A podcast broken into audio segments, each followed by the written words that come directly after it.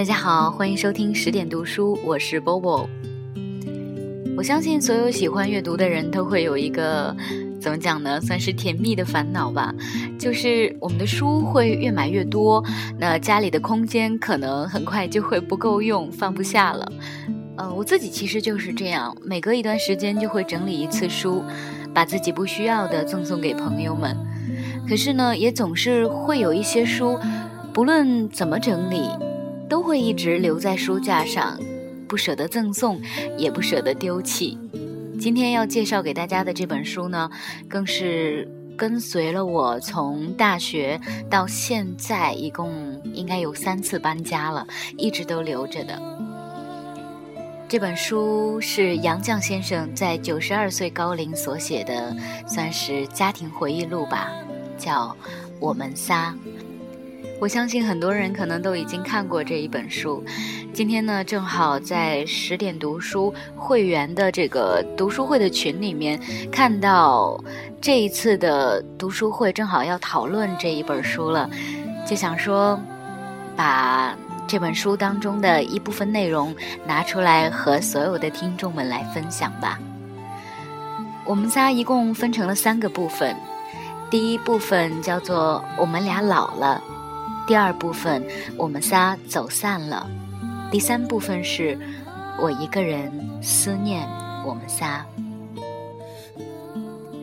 整本书杨绛用了非常简单的语言写成，但是每一个段落都非常的动人。我们一边读着，一边就会感觉得到，好像真的就是一位老人在你的面前，跟你讲着他们这个家庭的故事。他写到：“他和先生钱钟书对女儿的期待。钟书谆谆嘱咐我：我不要儿子，我要女儿，只要一个，像你的。我对于像我并不满意，我要一个像钟书的女儿，女儿又像钟书，不知是何模样，很费想象。”我们的女儿确实像钟书，不过这是后话了。杨绛还写到三个人的感情，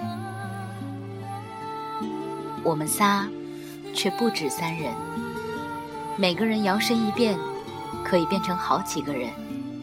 例如，阿元小时才五六岁的时候，我三姐就说：“你们一家呀，圆圆头最大，钟书最小。”我和姐姐妹妹都认为三姐说的对。阿元长大了会照顾我，像姐姐；会陪我，像妹妹；会管我，像妈妈。阿元常说：“我和爸爸最哥们儿，我们是妈妈的两个顽童，爸爸还不配做我的哥哥，只配做弟弟。”我又变成最大的。钟书是我们的老师。我和阿元都是好学生，虽然近在咫尺，我们如有问题问一声就能解决，可是我们绝不打扰他。我们都勤查字典，到无法自己解决才发问。他可高大了，但是他穿衣吃饭都需我们母女把他当孩子般照顾，他又很弱小。杨绛写到女儿阿元住院一年无效不幸去世的部分是这样写的：她鲜花般的笑容还在我眼前，她温软亲热的一声“娘”还在我身边，但是就在光天化日之下，一晃眼，她就没有了。我心上盖满了一只只。饱含热泪的眼睛，这时一起流下泪来。我的手撑在树上，我的头枕在手上，胸中的热泪直往上涌，直涌到喉头。我使劲儿咽住，但是我使的劲儿太大，满腔热泪把胸口蒸裂了。只听啪嗒一声。地下石片上掉落下一堆血肉模糊的东西，迎面的寒风直往我胸口的窟窿里灌。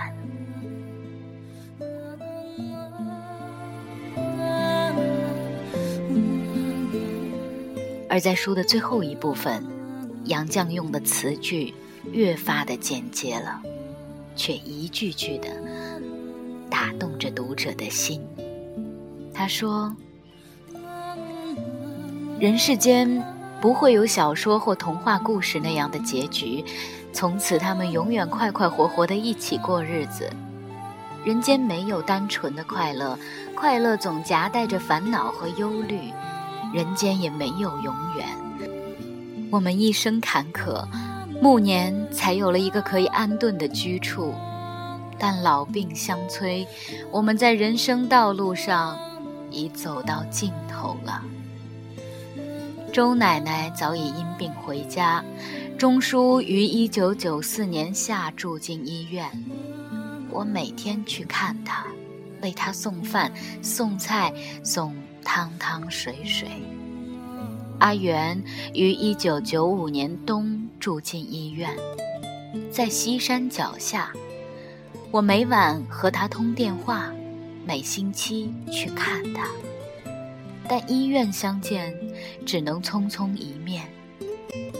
三人分居三处，我还能做一个联络员，经常传递消息。一九九七年早春，阿元去世。一九九八年岁末，钟书去世。我们三人就此失散了，就这么轻易的失散了。世间好物不坚牢，彩云易散琉璃脆。现在，只剩下了我一个人。我清醒的看到，以前当做我们家的寓所，只是旅途上的客栈而已。家在哪里？我不知道。我还在寻觅归途。一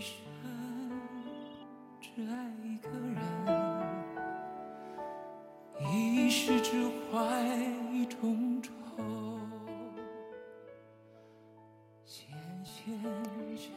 今天零零散散的为大家分享了一些我们仨的片段，还是希望所有喜欢看书的人，真的能拿到这本书之后，好好的读一遍。那今天的节目就是这样喽，最后一首歌来自于杨宗纬所翻唱的《最爱》，下次见，拜拜。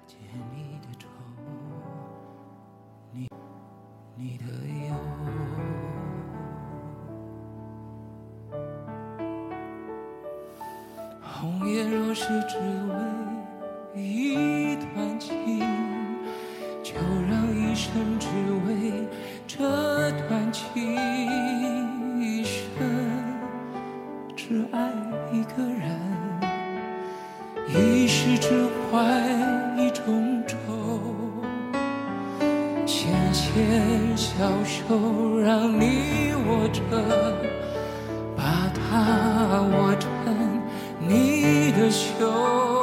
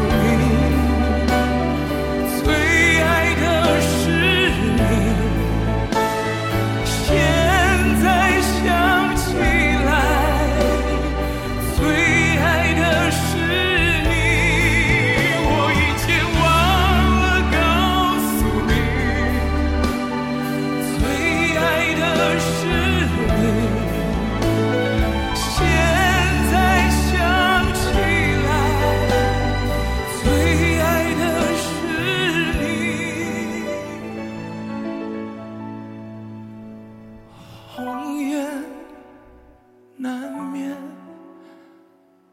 多情。